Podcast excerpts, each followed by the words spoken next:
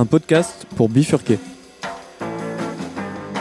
Chers auditeurs et auditrices de Radio Campus Paris, ce que vous vous apprêtez à écouter est la deuxième rediffusion d'une série de tables rondes enregistrées au cours du festival Social Terre, un week-end pour bifurquer, qui a eu lieu du 15 au 16 octobre 2022. Pour cette nouvelle conférence, a-t-on le droit de jouir dans un monde injuste? Avec Adeline Baldacchino et François Bégodeau. Bonne écoute j'ai le plaisir d'animer cette deuxième table ronde du festival autour d'une question tout à fait cruciale. A-t-on le droit de jouir dans un monde injuste? Alors ceux qui nous suivent auront compris qu'il s'agit d'un rebond par rapport à notre dossier de juin-juillet intitulé La joie malgré les défaites.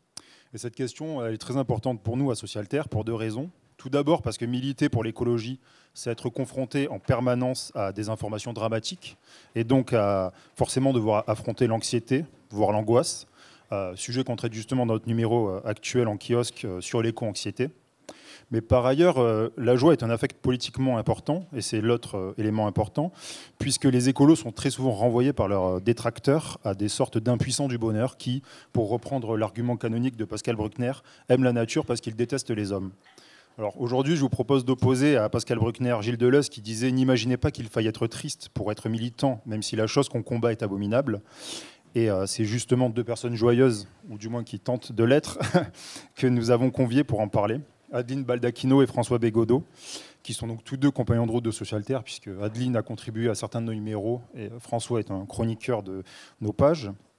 Euh, Adeline d'abord, donc, euh, qui est une personnalité singulière, puisqu'elle est à la fois haute fonctionnaire à la Cour des comptes et en même temps tu es éditrice et écrivaine.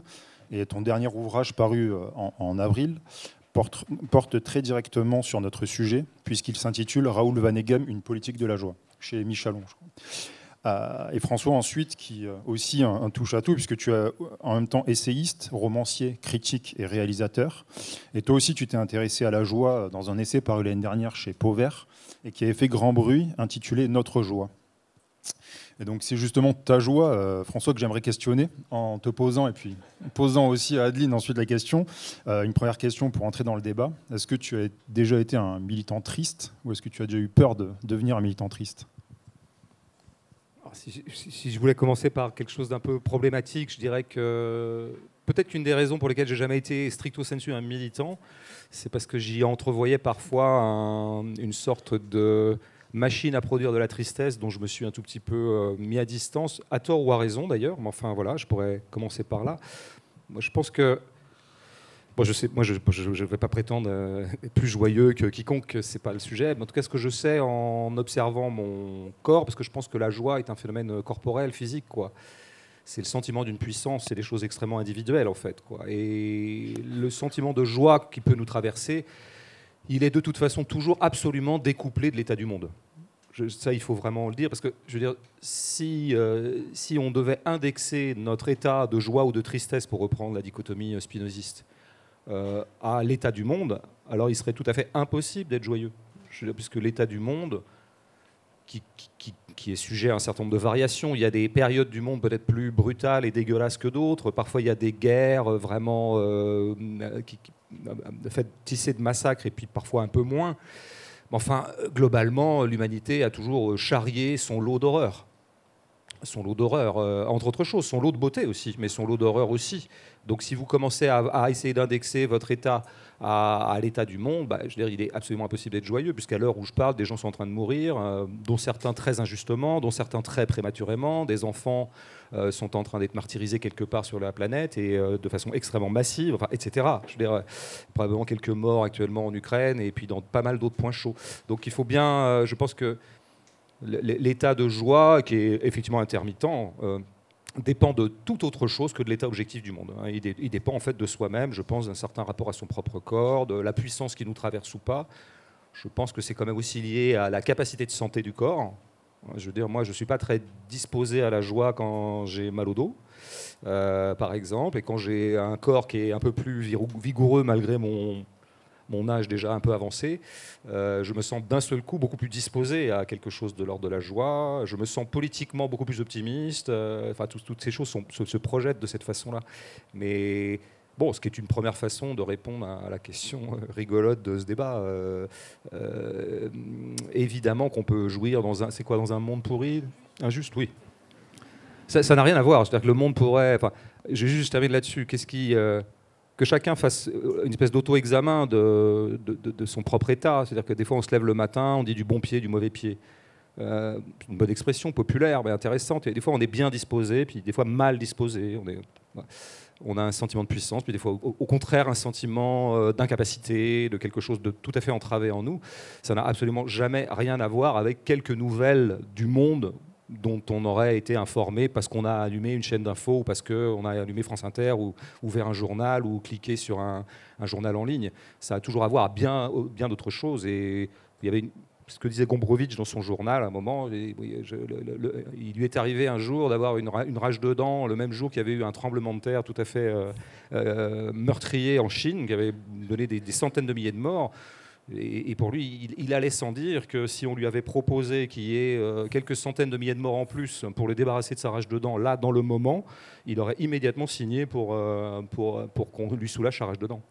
Et je pense que je serais pareil. Peur, toi, d'être triste un jour, d'être un militant triste Enfin, ou du moins. Euh, bah, il y a quelque chose qui peut toujours nous menacer quand on est notamment des, des gens, alors militants ou pas, mais en tout cas investis quand on, investit affectivement beaucoup la chose politique et de façon, disons, radicale, dans, par exemple du côté de la gauche radicale, d'une gauche anticapitaliste, euh, bien sûr que la tristesse menace en permanence. Euh, puisque nous, ne cessons de perdre, nous ne cessons de constater jour après jour à quel point le saccage de la planète euh, dire, a l'air irréversible et ne, s'arrange pas. Et nous cessons de constater notre propre impuissance politique par rapport aux mastodontes, disons, marchands auxquels on a affaire. Donc, oui, si, on part sur ces bases-là, il est, difficile de conserver le cap de la joie quand on est à ce point-là investi effectivement dans ce genre de cause. Bon, je pense qu'il y a quelque chose quand même qui peut contrebalancer c'est précisément euh, d'exercer la joie de la politique en tant que telle, euh, telle qu'on peut l'exercer quotidiennement. Je veux dire, euh, ça veut dire quoi faire de la politique? Ça veut dire se greffer sur des mouvements, ça veut dire lire un livre politique, ça veut dire discuter avec ses amis de politique, ça veut dire faire des débats, pourquoi pas quoi. Tout ça peut occasionner, je pense, une véritable joie, une véritable joie affirmative, quoi, contre laquelle le capitalisme ne peut rien. Je te propose de répondre à la question aussi. Alors écoute, moi j'aurais tendance à penser que de toute façon, la joie quand même est globalement, sauf pour certaines euh, euh, personnes, certains types de personnalités euh, bénies des, dieux ou du destin ou de je sais pas quoi, c'est un effort. On, est rarement tout le temps formidablement joyeux et, et bon une fois qu'on a compris ça et qu'on essaye de s'en accommoder, je pense que c'est l'horizon qu'on est obligé de garder euh, pour avoir envie de faire des trucs, pour avancer, euh, que ça soit politiquement, que ça soit euh, à, titre personnel, intime ou, dans, la, dans la création. Et pour moi, il y a un rapport très étroit quand même de la joie à la création. C'est-à-dire que dans les moments de, de, creux, de, trucs où on ne sait plus ce qu'on fait là et pourquoi on est là et ce qu'on pourrait faire autrement et ce qui reste à désirer, l'une des choses qui peut-être redonne du sel à la vie, c'est l'action. L'action en direction d'une œuvre euh, au sens le plus, euh, le plus basique comme le plus, comme le plus affirmatif et le plus ambitieux. C'est-à-dire, ça peut être d'écrire un, un poème pour soi qu'on montrera jamais à personne, comme ça peut être de je sais pas quoi, de colorier un mandala, ça fait du bien, comme ça peut être de euh, d'aller euh, tricoter euh, un, bonnet pour son pour son petit-fils et d'avoir créé un truc de ses propres mains. Et, et, en réalité, quand on a fait quelque chose de ces deux ou trois heures passées qui s'annonçaient comme une sorte de de gouffre sans fond, on se sent quand même souvent beaucoup mieux que quand on s'est affalé sur le canapé devant une série, euh, comme on fait tous euh, très régulièrement, euh, en, mangeant des, chips ou un millefeuille. voilà, donc du coup, c'est ça, c'est le moment où on se dit, ça s'annonce pas très bien, mais il reste un truc à faire. Et dans les trucs qui restent à faire, évidemment, il y a aussi les trucs qui restent à faire avec les autres, le collectif. Et là encore, c'est du collectif de création. Ça peut être aller faire une lecture de poésie avec d'autres, ou de la musique, ou peu importe, ou un film, ou ce qu'on veut. Euh, ça peut être d'aller militer, ça peut être d'aller euh, évidemment tracter, faire ce qu'on veut de, classique, et ça peut être aussi, euh, j'allais juste réfléchir dans un groupe qui se demande comment, sur tel ou tel sujet, on va essayer de faire bouger les lignes. Et donc la joie, c'est presque une sorte de postulat, et après elle arrive ou elle n'arrive pas. Euh, il y a un poète qui s'appelle Jean-Pierre Siméon, que j'aime beaucoup, euh, qui, a écrit un petit éloge de la poésie, qui est très facile à lire et qui est une magnifique entrée en matière, la dimension poétique de, de, la vie, de l'action, y compris de l'action politique, et qui, a qui, a un, vers comme ça, la joie. implacablement, bonne fille, la joie implacablement viendra, si elle veut, évidemment. Euh, mais on ne peut pas forcément euh, la faire advenir quand on veut et on voudrait que ce soit tout le temps. En revanche, on peut postuler qu'elle existe quelque part, pour nous comme pour les autres, y compris comme pour ceux qui ne bah, qui, la voient pas de très près euh, tous les jours, et puis s'orienter vers elle. Donc c'est un horizon. Donc c'est un, peu comme Dieu, quoi. on y croit d'abord et puis après on voit si ça se manifeste ensuite. Je, trouve que c'est pas mal. Comme... En tout cas, je, note que tu articules trois éléments intéressants. C'est l'idée que la joie, c'est un cap initial, c'est un effort ça passe par l'action et ça passe par un, rapport à l'autre aussi. Et justement, alors peut-être pour aller plus loin dans le débat, ce mot joie, donc c'est un grand mot. Vous avez déjà commencé à le caractériser, à essayer de l'attraper. Mais finalement, qu'est-ce que jouir concrètement pour vous euh, Quels sont vos modes de jouissance Et euh, si je peux me permettre, seul, à ah bah seul, ou à plusieurs. on vient au point technique. seul ou à plusieurs aussi. Oh là là, ouais, voilà. vaste programme. Vas-y, François. François. Moi, peut-être, je serais un peu plus euh, fataliste que Adeline, dans, le sens, je dirais, euh, euh, presque philosophique de fataliste, pas au sens où ce serait pas au sens où le fatalisme serait un synonyme de pessimisme, mais plutôt au sens où le fatalisme serait la pensée de bah, ma foi, les choses sont ce qu'elles sont, et il arrive ce qu'il arrive. C'est à ce titre-là que la notion d'effort dans cette affaire, peut-être que moi j'aurais un peu plus de, doute là-dessus. Euh, j'ai l'impression qu'il y a quand même dans la joie une sorte de disposition qui ne se décrète pas, qui ne, qui ne s'efforce pas. Et peut-être même qu'on pourrait dire là où il y a de l'effort, c'est qu'il y a sans doute un déficit de joie, et qu'il y a quand même une capacité, parce que c'est tout à fait troublant de, voir ça quand on considère les individus. Euh, il semblerait qu'il y en ait qui ont comme ça, qui ont euh, hérité de façon très injuste comme certains héritent euh, d'un génie dans le tennis ou d'autres d'un génie littéraire, d'autres. c'est possible, quoi. Des choses vous tombent dessus quand même, qu'on le veuille ou non. Euh, quelques méritocrates qu'on ait envie d'être. Il y a une injustice fondamentale de la distribution des capacités. je, quand même, il y a quand même des gens, il y a des individus dont on sent qu'ils sont quand même porteurs d'une portion de joie supérieure à aux autres. Alors c'est peut-être euh, là on va nous, nous, qui sommes plutôt égalitaires, égalitaristes ou en tout cas portés sur le décret de l'égalité je dis nous au sens où je suppose ici une certaine homogénéité politique, mais peut-être que je me trompe. Euh, mais je ne crois pas me tromper. Euh, bon, il faut, il faut aussi avoir la, je dirais pas le courage, mais la froideur, en tout cas, la sécheresse d'admettre qu'il y a peut-être une distribution des capacités vitales qui n'est pas forcément égalitaire. Donc être, de gauche, ce serait redistribuer la joie entre ceux qui l'ont et ceux qui l'ont pas? En tout cas, je pense qu'être de gauche, si ça a un sens, euh, si on veut politiser cette affaire-là, parce que ce que je viens de dire là est, presque infra-politique, hein, ça serait plutôt de l'ordre de l'ontologie, on pourrait dire. Euh, mais si on veut donner une espèce de débouché politique, ce que je viens de dire, quand bien même il y aurait des gens qui seraient moins dotés que d'autres en, capacité vitale et donc en joie, parce que pour moi c'est tout un. Euh, le programme politique de base fondamental, c'est quand même de faire en sorte que des gens se donnent des espaces de vie, ou qu'on leur donne, ou que nous nous donnions les uns aux autres des espaces de vie qui permettent à chacun d'exercer pleinement euh, le degré de puissance dont il a hérité, quel que soit ce degré de puissance. Voilà, ça, ça peut être un programme politique, je pense, euh, viable, intéressant, c'est un cap intéressant, qu'au moins chacun puisse au moins accéder à la plénitude de lui-même. Et peut-être qu'après, les plénitudes, elles sont inégalitaires les unes entre les autres, mais ça, c'est pas très grave. Je veux dire, nous admettons tous volontiers que euh, Federer est meilleur que nous en tennis. C'est pas grave, c'est pas c'est pas un parjure de notre postulat égalitaire. Bon, on pourrait le dire sur plein d'autres trucs en fait. Euh, du moment peut-être que les capacités se distribuent, en tout cas qu'il y ait une espèce de turnover des capacités, que euh, Federer est peut-être très très bon en tennis, mais il est peut-être hyper nul en philosophie. C'est ma petite vengeance sur Federer que je viens de. Si, je rebondis juste sur ce que tu as dit, redistribuer, je trouve que la joie, elle a quand même une caractéristique intéressante, c'est qu'elle n'a pas besoin d'être coupée en petits morceaux. D'abord, un, elle est inépuisable, là où elle est. Euh, elle est où elle n'est pas, mais quand elle est là, elle est inépuisable. Et deux, elle se multiplie de se donner. Elle se multiplie de se partager. Donc c'est quand même un truc très particulier. C'est justement pas le gâteau qu'on mange tout seul. Et après, il y en a plus. Ah bah tant pis, va chercher la philo, j'ai bouffé tout le tennis. Non, ça, euh, voilà.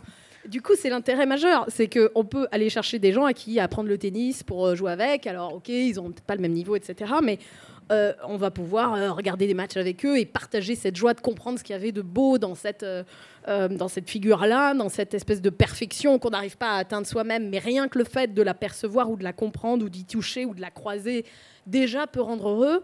Et, donc voilà, c'était, je pense que cette notion de redistribution, elle ne marche pas avec la joie. Et on n'en a pas besoin, et c'est ça qui est extraordinaire. Après, après effectivement, la question de savoir si on au, final, elle est atteignable euh, tout le temps et par tous, bah, je crois qu'on a, on a la réponse et on le sait, et ça ne dépend pas que de nous. Et donc cet effort, euh, il est qu'à moitié délibéré en réalité. C'est plutôt l'effort de celui qui, qui sait qui, peut, qui, qui, peut atteindre quelque chose et qui du coup va se motiver pour le faire que celui de, de euh, du, du, matin où on sait qu'on a tout perdu, qu'on est en deuil, j'en sais rien. Et là, le deuil, il n'y a aucun effort à faire. Enfin, je veux dire, il n'y a, pas, a rien à faire que, que, que, que de supporter le temps qui passe. Euh, et c'est là que la joie, en fait, est quand même ce truc un peu insaisissable. C'est pour ça que son analogie tout à l'heure, on dit finalement c'est Dieu, ça passe, ça passe pas. Je sais pas si c'est Dieu, mais c'est Kairos, c'est le petit, c'est ce petit dieu du, du hasard, le petit dieu grec, et qui passe par là. Il faut l'attraper par la cheville très vite parce que sinon il sera passé, on l'attrapera euh, plus jamais. Et je pense que la joie, c'est plutôt ce genre de, de, phénomènes-là, de, de, moments qui, du coup, si je retourne à la poésie une seconde, euh, ce caractère insaisissable, c'est aussi un surgissement. C'est quelque chose qui sort éventuellement au moment où on l'attendait pas le moins du monde. Et ça peut être en, lisant un texte, un, roman ou, un poème, mais ça peut être aussi en se baladant dans la rue, en voyant cette espèce de, je sais pas, un mois d'oiseau là qui s'envole et qui a un mouvement d'aile comme ça, une espèce de, de grâce qui vient casser le truc, fracasser le, euh, le, moment d'épuisement, de banalité, où on allait d'un point à un autre, d'un boulot à un autre, d'une tâche obligatoire à une autre, et où d'un coup il y a un rappel à l'ordre de quelque chose d'un peu plus... Euh, essentiel, d'un peu plus vital, et à l'idée qu'en fait, bah, il y a cet instant-là qui vient de se passer, que cet instant-là, il faisait partie de cette somme des instants qui font que on avance vers, euh, bah, vers la mort, en fait, hein, inéluctablement, mais qu'avant ça, il y a peut-être moyen de grappiller des, des, fragments comme ça de joie. Alors justement, l'un et l'autre, vous êtes euh, des artistes et euh, donc la joie peut s'incarner dans diverses réjouissances. Donc je, pense à l'art qui est très important pour chacun de vous deux, puisque vous chevauchez à la fois les champs politiques et en même temps euh, poétiques ou du moins littéraires. Finalement, une question un peu provocatrice volontairement, ce serait que cette façon de jouir en poète, est-ce que c'est pas accordé en accordant une, importance à votre extase devant Mallarmé, ça ne révèle pas que vous êtes foncièrement des bourgeois avant d'être des militants? Pas Mallarmé. bah, C'est sûr que je pense que de toute façon, il y a effectivement dans l'exercice même de l'art, que ce soit euh, produire de l'art ou recevoir de l'art, euh, il y a quelque chose de l'ordre d'un luxe oisif. En tout cas, il faut dégager du temps pour ça. Il faut être disponible, par exemple, à la lecture, à la lecture au cinéma, à la peinture, des choses comme ça. Et alors, a fortiori, pour le pratiquer c'est du temps d'écrire, etc. Donc je pense qu'effectivement, euh, Bergogneau en parle très bien, par exemple, euh, dans son un, livre récent. Euh, Bergogneau, qui est un écrivain contemporain que je recommande, il avait fait un, livre récent sur Faulkner et où il raconte un peu ça. Il dit qu'en fait, pendant, pendant de, Homer à Faulkner, parce qu'il pense que Faulkner est une rupture, je passe, finalement, les lettrés, euh, la littérature a été la chose de gens qui étaient essentiellement des rentiers, qui n'avaient pas beaucoup à soucier de leur survie. Et c'est assez vrai quand il fait la liste. C'était le cas de Flaubert, c'était le cas de plein d'autres gens. Euh, bon, je, passe sur cette histoire. Je pense qu'il y aurait des exceptions et que Bergounou va un peu vite, mais peu importe. Donc oui, il y a une sorte de passif comme ça, bourgeois ou rentier en fait ou aristocratique au sens latin du terme, c'est l'osium, c'est l'oisiveté, c'était le propre des aristos par opposition ou des patriciens, par opposition aux esclaves évidemment, qui étaient, qui eux fournissaient le travail, qui permettait euh, à ces gens-là d'avoir du temps libre pour pouvoir euh, exercer ou pratiquer les arts, ou en tout cas pratiquer d'autres choses, d'autres formes de joyeuseté d'ailleurs, euh, y compris sexuelle ou autre quoi. Donc oui, il y a ça. Bon, alors après, ceci étant posé, des œuvres sont produites dans ces conditions-là. Est-ce que le fait qu'elles aient été produites par des rentiers, je dis ça pour aller vite parce que je pense qu'en fait, euh, si on étudiait euh, dans le contemporain quels sont les gens qui produisent des livres, on verrait que ce n'est pas souvent des rentiers, ne serait-ce que parce qu'ils n'arrivent pas forcément à vivre de leur plume. Mais admettons, euh, est-ce que parce que l'éducation sentimentale a été écrite par quelqu'un qui en avait le temps pendant que des ouvriers suaient pour lui, je résume, est-ce que ça entache définitivement le plaisir que je pourrais en avoir de lire l'éducation sentimentale, Madame Bovary ou autre J'espère bien que non. J'espère bien que non. Et je vois effectivement parfois, dans certaines sphères militantes, il m'est arrivé de croiser des gens qui disaient que de toute façon, il y avait quelque chose de toute façon qui était pourri au royaume de l'art définitivement à cause de ce passif de rente.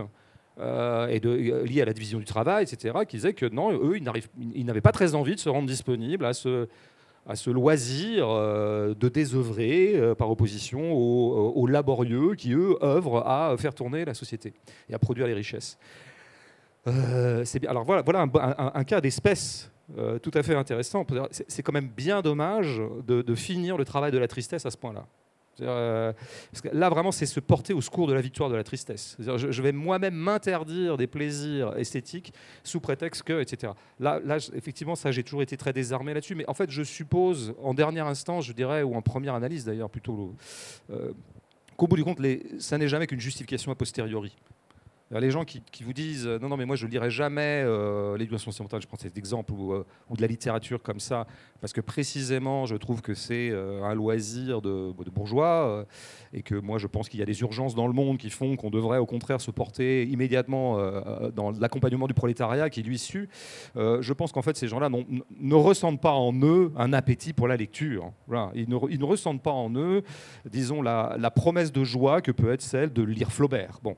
Parce qu'elle est pas socialement située aussi cette. Euh, Peut-être, effectivement, elle est sans doute socialement située. Je pense qu'elle est quand même plus transversale aux classes qu'on le dit aussi. Il arrive que des gens issus des classes populaires puissent avoir des émotions poétiques. Euh, là-dessus, je pense que quelqu'un comme Rancière nous renseignerait beaucoup là-dessus, avec son livre fondamental qui s'appelle La nuit des prolétaires, où justement, redisons toujours cette espèce de parabole primitive du ranciérisme.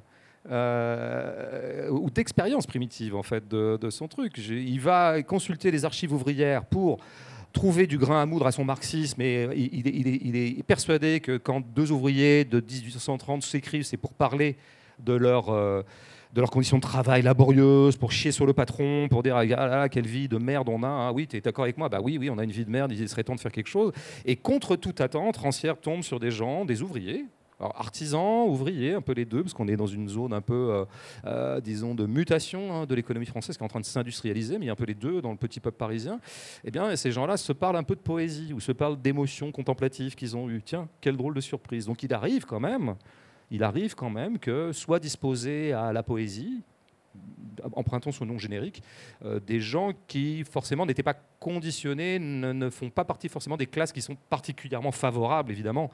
c'est très aidant d'avoir grandi dans la bourgeoisie pour se rendre disponible à l'art. Ça, ça va sans dire. Mais je veux dire, il y a quand même un moment il y a des petits points comme ça. Je pense que je finirai, je suis un peu long, mais je finirai sur ce que, ce que dit Adeline dans son très beau livre sur euh, Van Eghem. Je, je pense qu'on parlait de la religion tout à l'heure, je pense que tu, le dis bien, il y a, chez Van Eghem quelque chose de l'ordre du pari. Et alors, c'est pas, c'est un modèle pari pascalien, et ça, mais le dieu, en l'occurrence, sur lequel on parie, s'appelle la vie. Et parier sur la vie, c'est parier sur le fait qu'elle est toujours plus forte que l'aliénation. Qu'il y a toujours, même chez les corps les plus aliénés qui soient, quelque chose qui reste disponible à un dehors à leur aliénation. Si on ne croit pas à ça, si on ne fait pas ce pari-là, mais il n'y a plus qu'à tirer l'échelle. Parce que je veux dire, un corps qui serait absolument absorbé par la machine qui l'aliène, n'est non seulement pas disponible en l'état à la poésie, puisque c'était ça le sujet, mais il sera toujours totalement indisponible à toute stratégie d'émancipation. Et en fait, tout à fait indisponible au projet politique qui pourrait être le nôtre. Donc, de toute façon, il faut faire ce pari-là. Ça, ça, me fait penser à, ce titre de, Jean-Pierre Simon dont je parlais, qui, reprend en fait Dostoïevski, La beauté sauvera le monde, et qui lui écrit La poésie sauvera le monde si rien le sauve. Euh, il y a cette idée quand même que la poésie ou la beauté, en aucun cas, euh, ne peuvent être conçues euh, comme réservées à une, une élite. Et dans ce cas-là, elles passent complètement aussi à côté de leur cible, si tant est qu'il y ait une cible. Mais tout à l'heure, tu disais Malarmé, et j'ai un peu sursauté, pas Malarmé, bon, il y, a des choses extraordinaires chez Malarmé, mais c'est très difficile euh, de comprendre Malarmé sans avoir fait un peu d'histoire de la poésie, sans être un familier de la poésie en général, etc. Un coup de déjà abolira le hasard, etc. C'est formidable, mais Mallarmé lui-même a cette très belle formule que, moi j'aime bien, qui est aboli bibelot d'inanité sonore.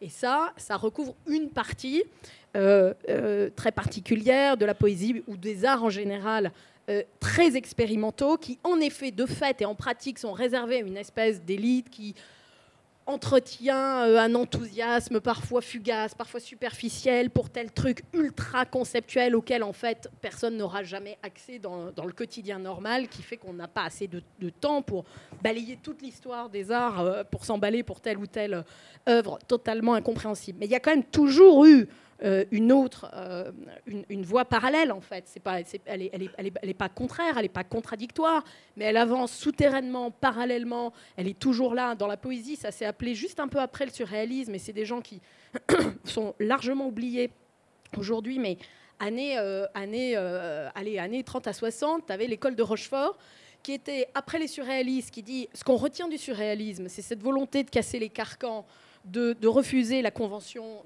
d'avoir une approche ultra-politique. Si on parle de rapport entre poésie et politique, les surréalistes ont été au cœur de la vie politique de ces années-là. Mais en même temps, euh, ce qu'on ne veut pas garder du surréalisme, c'est le travail exclusivement sur les automatismes, sur un truc très psychanalysant qui devient un jeu entre copains qui se réunissent le soir pour boire des coups qui ne touchent pas au réel. Au réel qui est celui euh, des mécaniciens, des menuisiers, des maîtres d'école, comme euh, un mec qui s'appelait René Guicadou, qu'on prend un peu pour un, poète de cours d'école, alors qu'en fait il a une poésie très belle. Euh, ça a été un peu théorisé par, ces gens-là qui ont écrit sur ce qu'ils appellent la poésie à hauteur d'homme, un peu plus tard sur l'émotivisme, la poésie qui, renvoie à, à, la notion d'émotion chez, chez Reverdy. ça, chacun et chacune y a directement accès sans avoir besoin d'être passé par un, par un Master 2 ou un, cursus particulièrement euh, littéraire. Et donc, juste pour répondre à cette question, même si c'est un détour un peu long, euh, je pense qu'évidemment, profiter des arts et jouir par les arts, c'est euh, un truc de rentier dans une large mesure à cause de cette question du temps que François a souligné. Mais il ne faut pas oublier non plus que les arts en général, c'est une arme. Euh, en réalité, il constitue une arme entre les mains de, ceux qui y accèdent, même à, très faible dose en raison du peu de temps qu'ils ont, même presque par réfraction, et qu'on peut s'emparer d'une œuvre euh, à, la fois pour retrouver de la joie à titre personnel ou collectif, euh, mais aussi pour, pour avancer politiquement, parce que chaque mouvement politique a été accompagné d'œuvres. Euh, tu prends Zola, c'est Zola qui écrit Germinal. Alors certes, Zola, tu vois sa maison de Médan aujourd'hui, on peut pas dire qu'il vivait euh, dans la misère. Et en même temps, il est celui qui va décrire extraordinairement un monde contre lequel il y avait matière à se rebeller, et en l'affichant comme ça, et en le rendant visible, évident, et en faisant en sorte qu'il s'impose aux yeux, y compris euh, des politiques, des lignes ont pu bouger. Alors justement, tu touches à la question politique. Alors je te renvoie une question et, et à François après sur la question de la politique, sur qui aurait deux versants. La première, c'est d'une part, quelle est l'efficacité politique de la joie? Bon, Ça peut être un moteur pour faire avancer euh, des choses par le militantisme et, aussi pour l'opposer dans des débats peut-être à macronistes ou autres?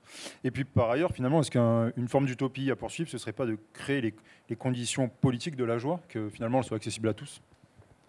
À la fois comme, comme outil de combat et à la fois comme but à atteindre Écoute, je vais juste réfléchir à haute voix, hein, parce que je pense qu'il y aurait matière à élaborer plein plein de choses dans ces directions-là.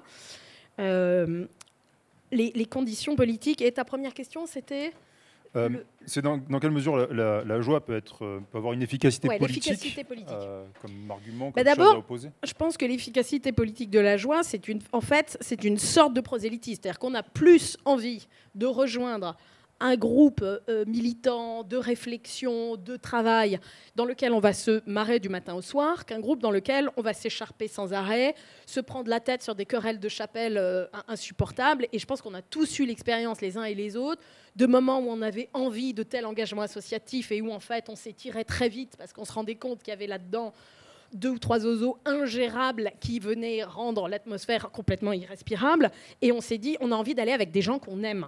Et évidemment, il y a plein d'engagements politiques qui peuvent même se faire presque par la bande et presque, j'allais dire, par hasard, et qui vont aller dans telle direction plutôt que telle autre, parce qu'en fait, on a rencontré euh, par affinité, pour le coup, euh, affinité élective, des gens avec qui on se disait, bah, passer du temps avec eux, ça va me rendre bien, ça va me rendre plus heureux, et surtout, ils vont comprendre ce que je leur raconte sans m'en vouloir. Et en fait, voilà, on va ensemble faire avancer le train. Donc, je pense que c'est ça la principale efficacité euh, politique de la joie, c'est de donner à voir un, monde et des groupes auxquels on a le désir d'appartenir, parce qu'en fait, ça ne devient pas une espèce de charge mentale supplémentaire où déjà on est obligé de se taper les chefs, etc., dans le boulot. Et en plus, il faudrait supporter euh, les oiseaux avec qui on milite, euh, mais qui euh, nous cassent les pieds à longueur de journée. Donc ça, je pense que c'est assez net.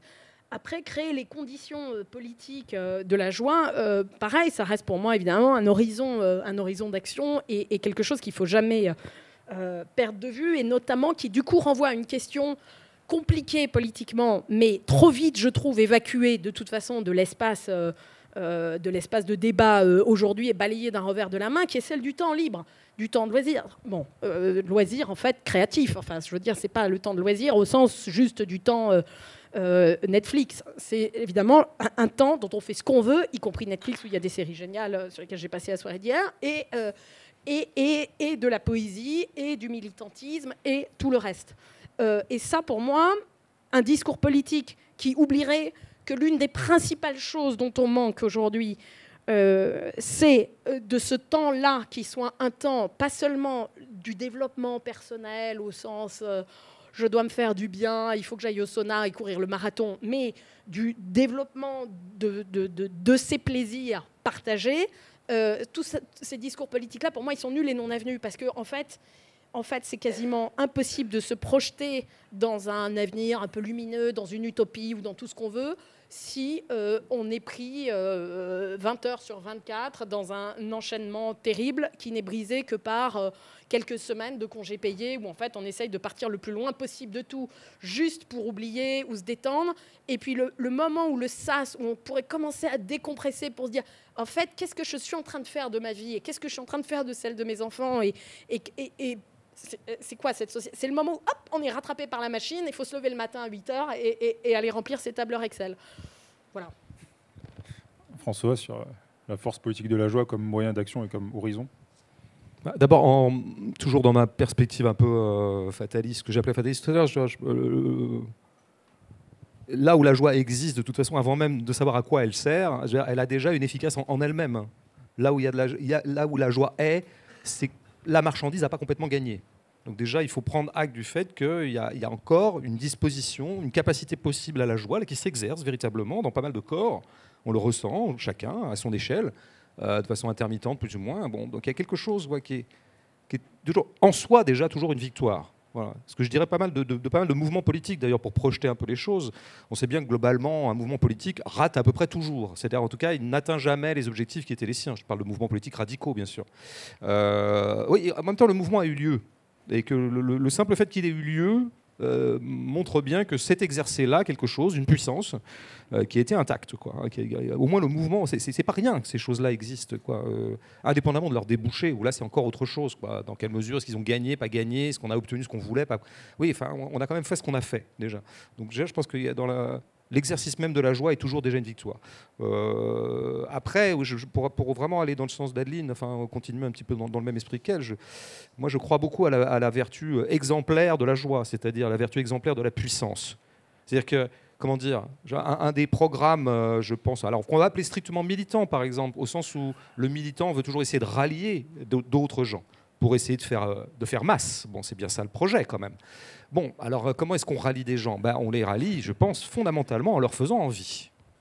Il faut quand même qu'il y ait une, espèce de promesse là-dedans. Ce n'est pas la promesse simplement, euh, si tu rallies la gauche radicale, tu gagneras 1000 euros de plus, ou je sais pas quoi, ou tu auras une maison un peu plus habitable, ou les quartiers, le quartier pourri que tu habites sera un peu plus habitable aussi, etc. Bien sûr, tout ça n'est pas négligeable, c'est très important. Mais il n'y a pas que ça, c'est simplement c'est l'exercice même. C'est-à-dire que être de gauche, par exemple, disons les choses un peu de façon presque comique, comment dire si ça s'inscrit dans votre corps qu'être de gauche vous augmente, au sens spinozien, vous augmente, c'est-à-dire que ça, ça déploie en vous de la vie plutôt que l'inverse, alors ça fait envie. Il y a, ça suscite du désir. Donc il faut se rendre désirable. En tout cas, il faut être désirable dans ce sens-là. Je regarde comme, regardez comme être de gauche, ça fait de moi ceci. Et si ceci vous fait envie, eh bien, sachez que c'est sans doute euh, que le fait d'être de gauche joue beaucoup dans, euh, dans ce que... Non, mais je pense que ça marche comme ça. Moi, euh, moi, je me suis un peu formé de cette façon-là. Il y a, il y a des gens qui m'ont fait envie. Soit que j'ai pu les rencontrer dans ma vie, comme adolescent, ou, ou, même tout au long de ma vie. Il y a des gens qui font envie. Et puis ça peut être des gens connus qui font envie. Marx fait envie d'une certaine manière. Ça m'a fait envie. J'ai trouvé que c'était extrêmement puissant ce qu'il écrivait. Avant même d'ailleurs d'en établir la véracité, la, pertinence, ce que je crois être quand même un, philosophe qui reste euh, très très pertinent à, mes yeux. Mais avant même ça, je, dirais même dans sa vie elle-même, hein, le, vivant Marx est quelqu'un qui me fait véritablement envie. Je prends Marx parce qu'il est connu, mais je pourrais en plein d'autres, y compris des anarchistes avec qui il a eu pas mal de mailles à partir euh, à l'époque, et qui sont pas même dans la vie d'un Bakounine. Je veux dire, je connais pas une vie qui puisse pas immédiatement vous convertir à l'anarchisme. Parce que si vraiment d'être anarchiste vous fait mener cette vie-là et vous fait être ce vivant-là, alors moi je veux être anarchiste. Et je dirais la même chose d'Élisée Reclus et de pas mal d'autres anarchistes, de Toscaliès, de, plein d'autres gens qui jalonnent comme ça. euh, Il y a des figures, quoi. Et c'est important que ça s'incarne dans des corps, quoi. Bon, alors la question qui nous est posée maintenant, c'est est-ce qu'on fait envie? Est-ce que la gauche radicale, euh, je prends ce terme générique parce que c'est celui qui me paraît le, moins sujet à caution, évidemment, il y a plein plein de... Il y, a, un camailleux de, plein de, nuances politiques dans ce bloc-là. Enfin, on voit bien ce que je veux dire. Bon, est-ce qu'on fait envie? Est-ce qu'on fait envie C'est vrai qu'une des questions qui est posée à notre époque, c'est pourquoi est-ce qu'il y a tout un pan du prolétariat euh, à qui on ne fait pas envie? Voilà. Il y a plein de raisons pour, euh, pour étudier le fait que le prolétariat ne vote pas systématiquement à gauche ou ne soit pas systématiquement à gauche. Mais c'est surtout, indépendamment de son vote, c'est c'est sa, sa sensibilité qui m'intéresse. quoi. Comment se fait-il que tout un pan du prolétariat, qui est pourtant a priori, euh, je veux dire, le moteur de l'histoire, enfin, euh, voilà, pour aller vite, euh, bah, on lui fait pas envie. Ah, c'est là-dessus qu'il faut vraiment s'interroger sur nous-mêmes. quoi. Pourquoi ne sommes-nous pas désirables? Et pourquoi même euh, faisons-nous parfois un petit peu l'impression inverse? C'est-à-dire d'être vraiment, au contraire, d'être d'être plus une promesse de chagrin plutôt que de joie ou de tristesse que voilà. Bon, là-dessus, chacun doit balayer devant sa porte et se, regarder dans la glace et se demander mais est-ce que je fais envie comme mec de gauche ou comme nana de gauche quoi? Et qu'est-ce qui pourrait faire que je fasse un peu plus envie? Et qu'est-ce qui les dégoûte tant que ça chez moi? Qu'est-ce qui fait qu'ils soient si dégoûtés par nous? Ben, Il y a des vraies raisons. Et là-dessus, bah, il faut qu'on y aille. hein. Il faut qu'on vraiment qu'on fasse une sorte de, bilan érotique de nous-mêmes. Alors justement, euh, avant de, de passer la parole pour les questions, euh, peut-être une dernière question. Euh, ah, pour préparer le débat, chacun des deux, donc on s'est appelé et, en essayant de voir un peu ce quel thème, quel sous-thème pouvait les intéresser, euh, François et Adeline. Et chacun des deux, donc je vais vous lancer chacun sur celui que vous m'avez évoqué pour, euh, clôturer euh, de chacun de votre côté le, débat. Alors, toi, François, tu m'as évoqué la question de l'humour, qui peut être à la fois une arme politique et puis en même temps une arme de joie tout court, au-delà de la politique. Et toi, Adeline, tu as parlé de la magie comme une façon de restituer l'émerveillement en politique, être des sortes d'avatars de la joie. Donc peut-être pour conclure, Adeline sur euh, la magie et puis François sur, sur l'humour comme, euh, comme arme et comme façon d'être joyeux. Euh, Bon, Voilà. voilà, c'est pas mal, répartition. Euh, éc- écoute, ouais, tu, tu nous dis, tu- la, la question posée, c'était euh, elles sont où les passerelles pour vous? Euh, et, et assez naturellement, j'ai envie de parler, de dire deux mots sur la magie, parce que en fait, la magie, elle, elle, elle, elle, elle incarne cette forme d'émerveillement. euh, liée souvent d'ailleurs à l'enfance, c'est-à-dire que quand on est gamin, aller à un spectacle de magie, euh, c'est absolument génial et, ça viendrait à l'esprit de personne de, dire à, un enfant de, de 10 ans euh, Ouais, t'es en train de te faire avoir, c'est de la poudre de perlimpapin, le truc, là, qu'on te montre, euh, tu crois à ça, toi? Et bon, en fait, ces réactions-là euh, sont des réactions beaucoup plus fréquentes quand on est euh, adulte, qui renvoient c'est, à l'envers de la joie dont on parlait tout à l'heure, ce qui, à mon avis, fait fuir si on devait faire ce bilan érotique euh, de nous-mêmes ou des partis. Euh, et dans cet envers, il y a deux trucs pour moi qui sont euh, euh, absolument euh, indésirables, pour le coup, qui sont le ressentiment et le mépris. Et en fait, le ressentiment et le mépris, on, en- on, l'éprouve tous, hein, chacun à, notre, tour, à notre mesure, etc. Et c'est les deux trucs qu'il faut absolument contrôler, euh, parce qu'évidemment, ils font fuir, et à juste raison, de manière hyper légitime, ceux qui nous croisent et en ressentent ne serait-ce qu'une once. Et je, crois que ce qui serait intéressant, euh, pour en revenir à mon affaire de magie, euh, c'est d'a- d'avoir- de, de se sentir légitime en tant qu'adulte, de croire encore l'émerveillement possible, de croire encore la magie possible. Alors pas forcément dans les mêmes termes, d'ailleurs aussi dans les mêmes termes. Moi j'adore aller personnellement à des spectacles de magie euh, et essayer de comprendre comment ça marche. Euh, mais en regardant ça aussi sous un angle politique. Euh, parce que souvent, on utilise cette métaphore de la magie pour dire euh, euh, Harry Potter se fout de nous, euh, c'est n'importe quoi, il nous raconte, euh, il nous raconte des cracks. Euh, mais en fait, ce qui aurait d'intéressant, c'est de comprendre comment il est possible, comment il serait possible de faire un tour, de faire l'un de ces tours qui pourrait changer le monde, je ne sais pas, mais la société au moins. Euh, puisque le magicien, c'est avant tout un ingénieur, en fait. C'est pas un faiseur de miracles, et on lui demande pas, évidemment, euh, de faire apparaître en claquant des doigts un truc qui n'existait pas. C'est juste qu'il sait très bien ce qu'il fallait faire pour qu'on croie que c'était pas déjà là, au moment où il va le rendre visible. Et du coup, pour moi, c'est une analogie, une métaphore assez puissante euh, parce que je pense que là où la politique est le plus engluée aujourd'hui, c'est dans cette espèce de chemin de croix du TINA, vous savez, le There is no alternative, qui reste quand même l'alpha et l'oméga des discours du centre-gauche comme du centre-droit, je ne parle même pas de, l'extrême droite, pour le coup on est sur un autre registre qui est une révolution telle qu'on ne la désire pas. Mais si on regarde le centre-gauche et le centre-droit, en gros, tout ce qui bloque pour rendre le monde plus vivable, plus désirable et meilleur de manière un peu radicale et véritablement euh, révolutionnaire, ce sont des choses auxquelles on va opposer euh, l'impossibilité matérielle. Ah ben non, ma bonne dame, mais c'est l'économie. Hein. Ça, vous savez bien qu'il n'y a pas d'argent magique. Ah bon? Mais qu'est-ce que c'est l'argent Sinon une convention qui relève de la magie? Et je pense qu'il faut arriver à oser l'affirmer, puis le regarder, puis l'étudier, puis rentrer dans le détail, parce qu'évidemment, ça ne veut pas dire que je peux vous sortir des liasses de 500 de ma poche, ça serait été sympa. Euh, mais ne serait-ce que d'oser de, d'oser comprendre qu'il y a un certain nombre de choses dans le registre technico-politique qui en fait relève de la convention, euh, de la convention sociale qui a été construite par une société, mais qui donc relève aussi d'un imaginaire politique. Et du coup, on peut aller chercher du côté de gens comme Castoriadis qui parlent de la réinstitution imaginaire de la société, c'est-à-dire en fait comment est-ce qu'il faut aller chercher dans les fondements culturels euh, des sociétés des manières de les penser différemment. Et ça, en fait, c'est déjà faire de la magie à un niveau politique qui assume à la fois l'enfance et son émerveillement, et qui en même temps prend en compte les contraintes du réel de l'adulte qui est là, et qui sait très bien qu'il ne suffit pas d'appuyer sur ce bouton-là. Mais pour moi, un, un bon politique aujourd'hui, si ça devait exister, ce serait un magicien qui raconte son coup, qui explique comment on pourrait faire autrement, et qui donne les moyens d'avoir prise sur le tour qu'il va éventuellement nous proposer si on, arrive à, l'aider, à, mettre les mains sur les, les manettes qui lui permettront de faire bouger justement ces curseurs-là. on pourrait demander à McKinsey un rapport sur comment créer de la magie en politique. Et, alors François, sur, sur l'humour?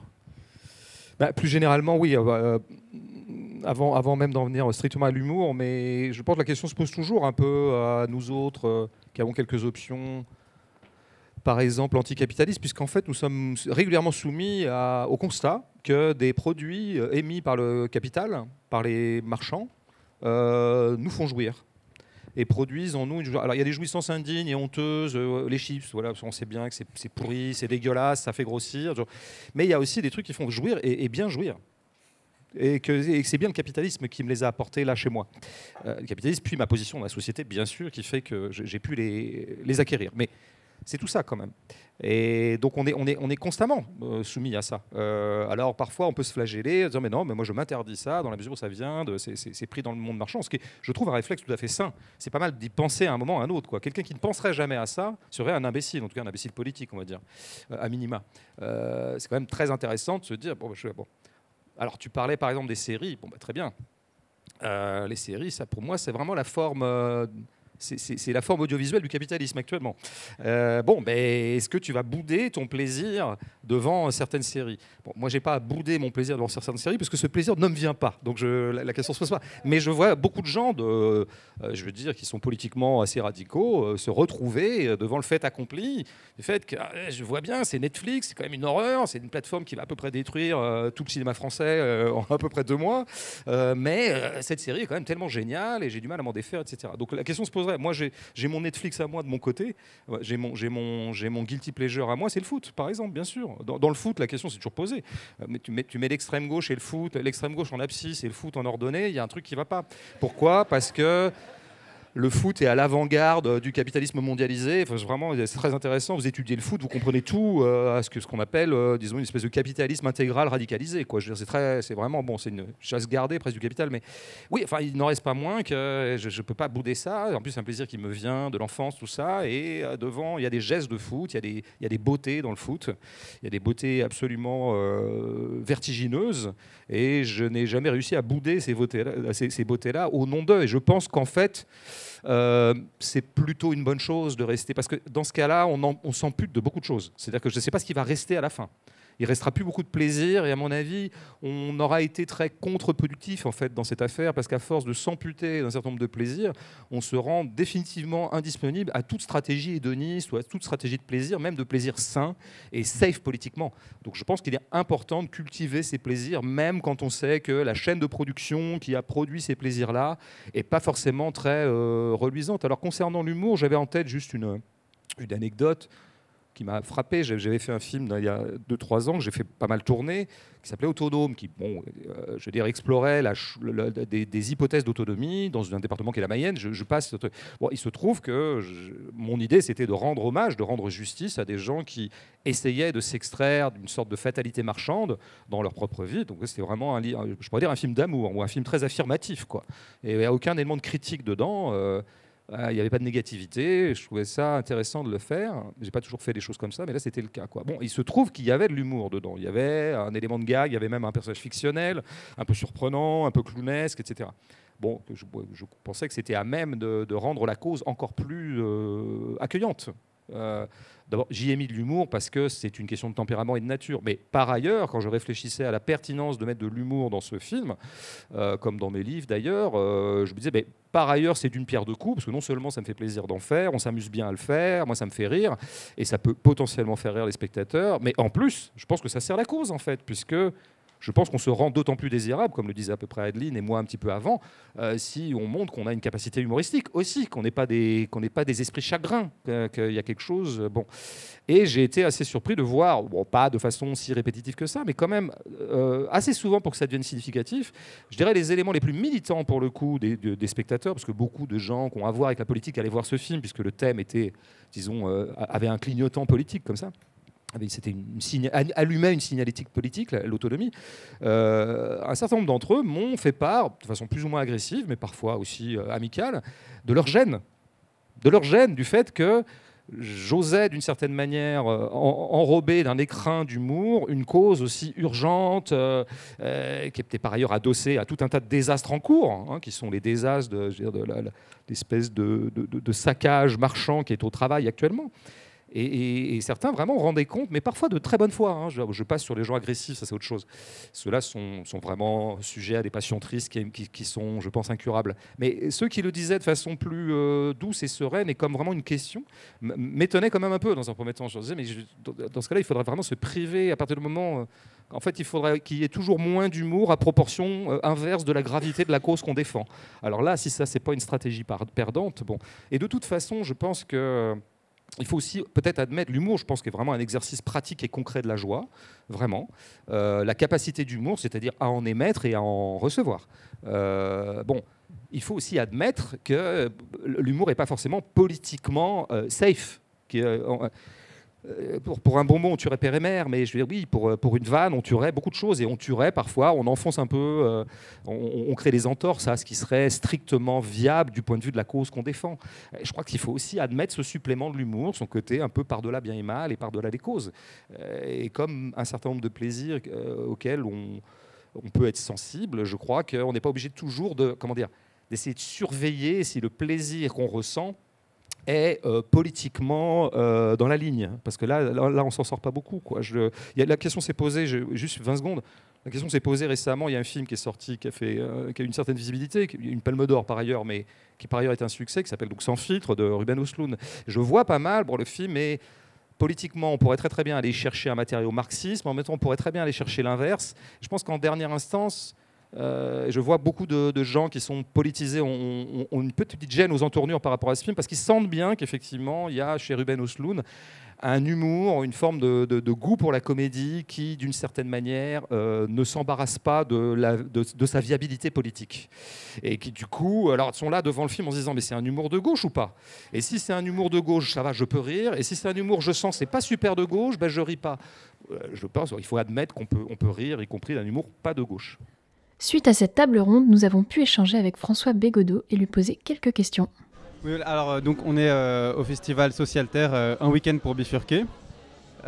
donc médias indépendants, pas, comité réduit. Pourquoi est-ce que pour vous c'est important d'être ici aujourd'hui? D'abord, c'est par désir. Je suis très heureux d'être là avant même de considérer que c'est important ou pas. parce que j'aime beaucoup Socialterre comme magazine dans lequel maintenant je fais une chronique depuis un an. J'aime bien cette équipe, donc quand ils m'ont demandé, ils m'ont proposé de venir, je me suis dit bah, je serais ravi de participer à leur, euh, à leur petit effort. Après l'importance objective, bon, euh, il ne faut, il faut pas surestimer ce genre de week-end, même s'ils sont festifs et joyeux. Euh, Il y a beaucoup de gens qui sont déjà convaincus dans la salle, donc c'est pas là qu'on va convaincre des, des, bousilleurs du vivant d'arrêter de le bousiller le vivant. Mais ça permet de se fortifier les uns les autres, je pense un peu. De... C'est toujours intéressant de se retrouver, de voir qu'on est quand même nombreux à être un peu d'accord, de s'affûter un peu intellectuellement. bon, ben voilà, donc on fait des débats, on essaie de dire des trucs pas trop cons. Peut-être que dans le public, il y a, a 3-4 personnes qui retiennent un truc pas trop con et qui en feront quelque chose dans leur vie. Voilà, c'est... quoi votre définition de bifurqué moi, c'est pas un mot que j'utilise, mais pas du tout parce que je le réprouve, mais il se trouve qu'il est assez, il est assez récent finalement ce mot dans, le, dans la lexicologie écolo-radicale. Euh, moi, j'aime bien l'idée de bifurquer parce qu'il y a un côté, euh, comment dire, dans la bifurcation, je pense que ça nous fait un peu sortir du paradigme révolutionnaire. Non pas que je sois contre le paradigme révolutionnaire, mais il est toujours un peu douteux parce qu'il y a un côté tout ou rien dans, la révolution. Il y a un côté grande révolution, justement, une espèce de tour à 360 sur soi-même pour complètement remettre la société sur ses pieds, quoi. Alors que dans la bifurcation, c'est plus modeste, j'allais dire, donc c'est plus possible. C'est-à-dire qu'on est sur un chemin et euh, on va pas euh, détruire le chemin, on va juste prendre un chemin de traverse, on va, on va se tordre légèrement, on va bifurquer. Et donc je trouve que ça peut tout à fait inclure des, gestes, des micro-gestes, des micro-distorsions par rapport à nos habitudes, à nos habitudes de consommation, de production, nos habitudes de pensée. Euh, c'est ben voilà, je sais pas, je suis. Je fais, j'exerce un certain métier, je vois qu'il est profondément polluant et toxique, et eh bien peut-être que je vais essayer de bifurquer professionnellement pour aller dans un champ où j'aurais pas l'impression de, euh, euh, comment dire, de détruire euh, le vivant à la mesure de mes profits. Donc je pense que ça ouvre en fait des possibilités réelles d'émancipation par rapport à d'autres récits qui sont tellement impressionnant, par exemple le récit révolutionnaire, qu'en fait on se retrouve toujours comme des cons à constater que euh, c'est le statu quo. Euh, moi j'avais une question. Est-ce que euh, dans les combats, euh, notamment euh, de gauche de manière générale, euh, et pour rendre la joie accessible un peu plus aux classes populaires, est-ce que l'enjeu c'est pas aussi de changer les modes de production de cette joie et de donner un peu plus la main à des personnes qui l'ont pas forcément dans un mode de culture euh, tel que le nôtre, euh, avec une forme d'éducation qui euh, tend un petit peu à, restreindre aussi les esprits. Voilà, c'est ma, question. De toute façon, je pense que ça a toujours été le rêve que je pourrais appeler anarchiste ou autonome, de faire en sorte que ce ne soit pas à des gens qui sachent d'aller éduquer les gens qui ne savent pas, ou à des gens qui seraient déjà émancipés, d'aller émanciper les autres, par exemple les classes populaires, qui effectivement sont ceux pour qui il est plus fastidieux et laborieux de s'émanciper dans la mesure où ils sont plus aliénés que les autres. Donc euh, le parcours de l'émancipation est évidemment plus difficile. Le schéma, disons, éducatif, évidemment, ne satisfait jamais quelqu'un qui aime l'autonomie, l'horizontalité, etc. Donc là, moi, je suis toujours ravi de voir que les gens prennent en charge leur propre euh, destin. Ce qui arrive quand même, il faut le noter. Je veux dire, il arrive que dans les quartiers populaires, euh, des gens eux-mêmes se liguent en association, montent des collectifs, de résistance à telle ou telle chose, euh, par exemple aux violences policières, pour parler des quartiers populaires. Je pense que c'est un thème qui les fédère beaucoup. Euh, donc pour moi, c'est vraiment le schéma idéal. Alors après, comment est-ce qu'on peut faire quand même malgré tout une sorte de jonction entre, en gros, ce qu'on pourrait appeler la petite bourgeoisie intellectuelle, qui est très très portée sur une certaine radicalité théorique, et les classes populaires qui sont a priori les premières destinataires de, cette radicalité. Là, c'est vraiment le point euh, euh, compliqué mais il est compliqué depuis 200 ans, hein, je veux dire, euh, voire même depuis plus. Euh, donc il n'est pas plus compliqué maintenant qu'avant, surtout que maintenant on a quand même des vecteurs, on a des médias alternatifs qui peuvent toucher de plus en plus de gens. Donc je pense que, euh, moi je crois plutôt à une sorte de, de complémentarité au sens où les mouvements, c'est toujours une adjonction de plein de choses. Il peut y avoir des gens, prenons les gilets jaunes, les gilets jaunes, personne n'est allé leur, c'est pas un intellectuel sachant qui est allé leur dire révoltez-vous. C'est vraiment une espèce d'auto-révolte d'auto-insurrection, et après éventuellement des éléments euh, déjà pré-politisés, qui avaient déjà une expertise euh, militante ou euh, théorique, bah, se sont fondus dans le mouvement pour éventuellement voilà, faire entendre des propositions théoriques ou des propositions pratiques auxquelles les Gilets jaunes eux-mêmes n'avaient pas forcément pensé dans la mesure où ils étaient un peu novice entre guillemets en politique. Moi, je pense que c'est ça joue toujours dans les mouvements en fait. Ça, ça c'est les mouvements sociaux qui sont les vrais lieux de fédération de, de gens qui seraient qui appartiendraient plutôt à la petite bourgeoisie et de gens qui viendraient plutôt de, des mouvements populaires. Peut-être une toute dernière question. Vous avez parlé tout à l'heure avec Adeline d'anarchisme, là encore, et puis aussi de poésie et de récits, de l'imaginaire, etc. Quel serait le, le, lien donc entre l'anarchisme et la poésie? Est-ce qu'il y a une question de, de destruction, de déconstruction, puis de recréation, récréation aussi, pour euh, jouir enfin? Je pense que le lien. Je, pense que si on entend par poésie une pratique très située, qui serait celle par exemple de produire de la poésie ou lire de la poésie, c'est un champ extrêmement restreint. Euh, c'est un, tout petit périmètre. Même au sein de la littérature, la poésie est très minoritaire. La poésie stricto sensu. Après, je pense que le, ce qui est au travail, par exemple, dans, des grands penseurs anarchistes comme Élisée Reclus ou Bakounine ou Kropotkin, ceux du 19e, mais d'autres après eux, euh, c'est que eux n'ont eu de cesse que de raconter la poésie objective du monde. Élisée Reclus, par exemple, était un géographe. C'est quelqu'un qui a écrit essentiellement des livres de géographie où il, a décrit avec émerveillement les cours d'eau, les forêts, les choses comme ça. Donc en fait, c'est quelqu'un qui a euh, nommé la poésie objective du monde. Et, euh, et, que cette poésie, par ailleurs, objective du monde, elle était à disposition pour tout le monde.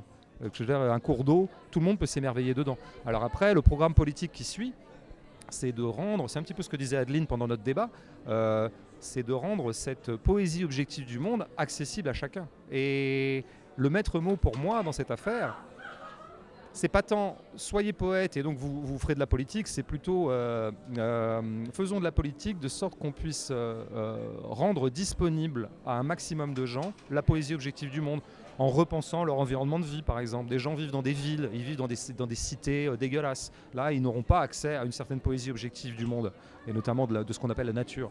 Euh, donc, en repensant un peu ça, puis après, le maître mot, pour moi, c'est vraiment la réduction du temps de travail. Parce que ce qui rend fondamentalement les gens indisponibles à la pratique stricto sensu de la poétique ou à la contemplation de la poésie du monde, euh, c'est qu'ils n'ont pas le temps. C'est qu'on leur bouffe leur temps. C'est que les marchands leur extorquent du temps. C'est, le nerf de la guerre, c'est vraiment ça. Donc euh, il faut rien lâcher là-dessus. Euh, nous serons euh, toujours plus de poètes si nous commençons par militer et combattre pour faire en sorte, comme disait André Gors, qui était un penseur de l'écologie radicale à une époque, que dans, la vie d'un être humain ou dans sa journée, le travail subi, celui qu'on est bien obligé de faire pour gagner sa vie, soit minoritaire dans l'ensemble de notre journée.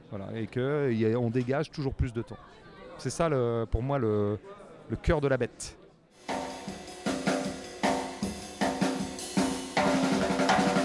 La table ronde a été animée par Younes Bouzena.